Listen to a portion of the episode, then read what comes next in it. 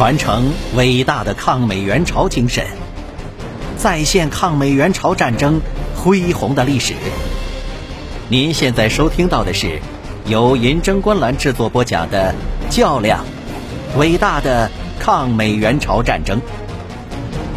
关注银针观澜主页及公众号，闻历史风云，观人世沧桑。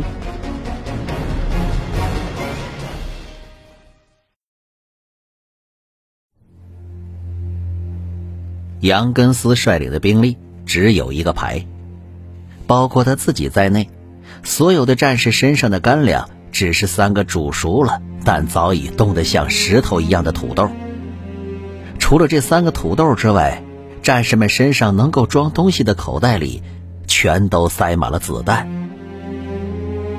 营长对杨根思说：“下碣隅里所有的阵地都已经在我们的手中了。”天亮以后，部队必须停止攻击，进行调整和防空。天黑以后，我们再进攻。而天亮以后，美军首先进攻的，就是杨根思驻守的高地。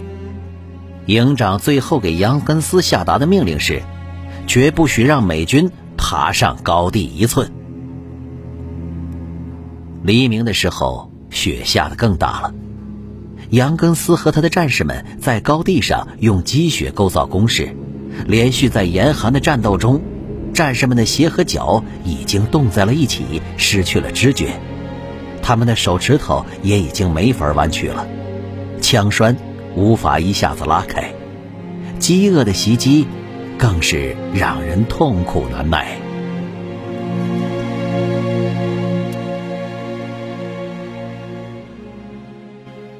第一百四十一集，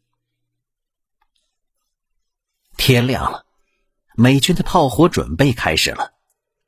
同时，从兴南港外美军航母上起飞的舰载机也飞过来了。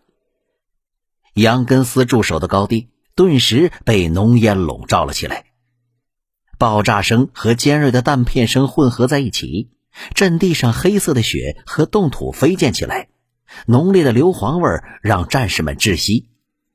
美军飞机投下的凝固汽油弹让雪和石头都已经开始燃烧了起来。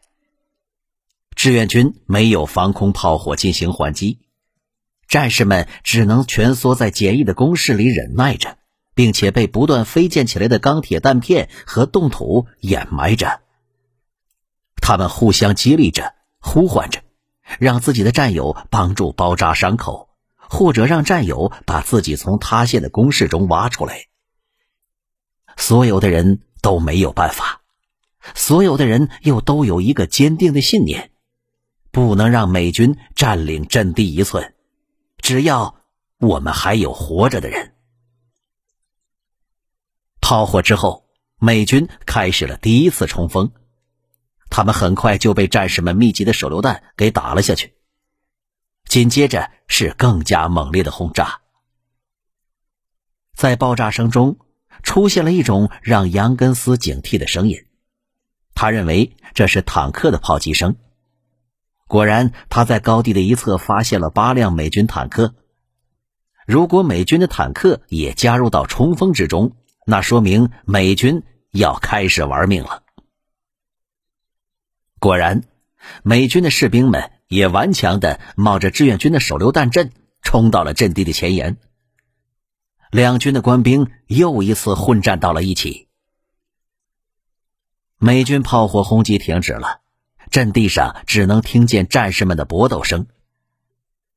志愿军战士中没有一个人后退，而美军士兵也在忘我的搏杀着。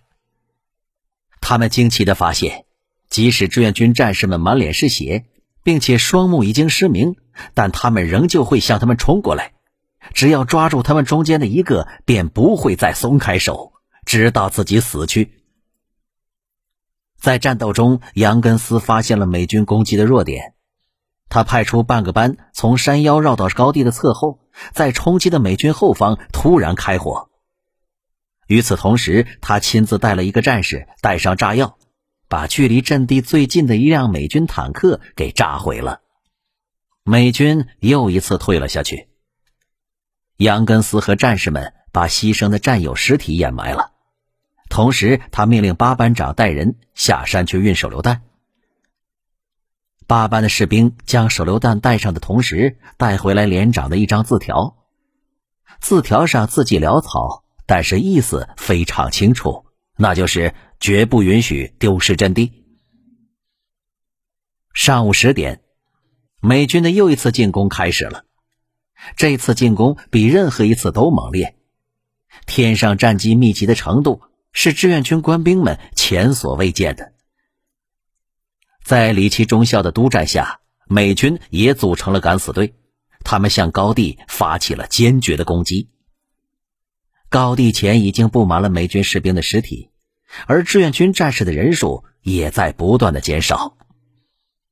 又是一阵让文字无法描述的猛烈的炮击。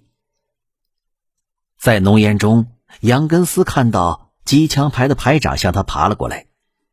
这位排长说：“机枪已经没有子弹了，除了我，还有一个受重伤的，阵地上活着的第三个人就只有你了。”杨根思说：“你们下去，向营长报告情况。”排长问。那你呢，连长？杨根思坚定地说：“要服从命令，我在这里守着。”杨根思独自站在东面的高地上，从这里他可以看见美军的运输机在夏节雨里简易机场的跑道上起飞降落，在机场的四周，战斗也在进行着。高地下的公路上看不见美军的车辆了，这就是扼守高地的结果。而现在。高地上却很安静，能够听见的只是躺在高地上美军伤员的呻吟声。杨根思沿高地的四周走了一圈，然后他找到了一处隐蔽的地方，把自己藏了起来。美军的炮火准备和战机轰炸又开始了，这次炮击和轰炸的时间更长。随着炮击的减弱。美军士兵又一次向高地开始了冲锋。杨根思看到美军的冲锋队伍中有一面蓝色的旗帜，他并不知道这是美军陆战队的军旗。没有子弹打来，也没有手榴弹投来，美军的士兵觉得这个高地上也许没有活着的中国人了。然而，当他们接近山顶的时候，美军的士兵们直起了腰。就在这时，他们看见一个中国人像突然从地下钻了出来一样，在他们面前站了起来，而他的双臂里是一个巨大的炸药包，炸药包上的导火索已经点燃，正在冒着黄色的硝烟。杨根思义无反顾地向美军的人群中冲去，而此时此刻冲锋的美军士兵们已经被这种行为吓得木讷了。当杨根思冲到那面陆战队的旗帜下时，怀中的炸药包爆炸了。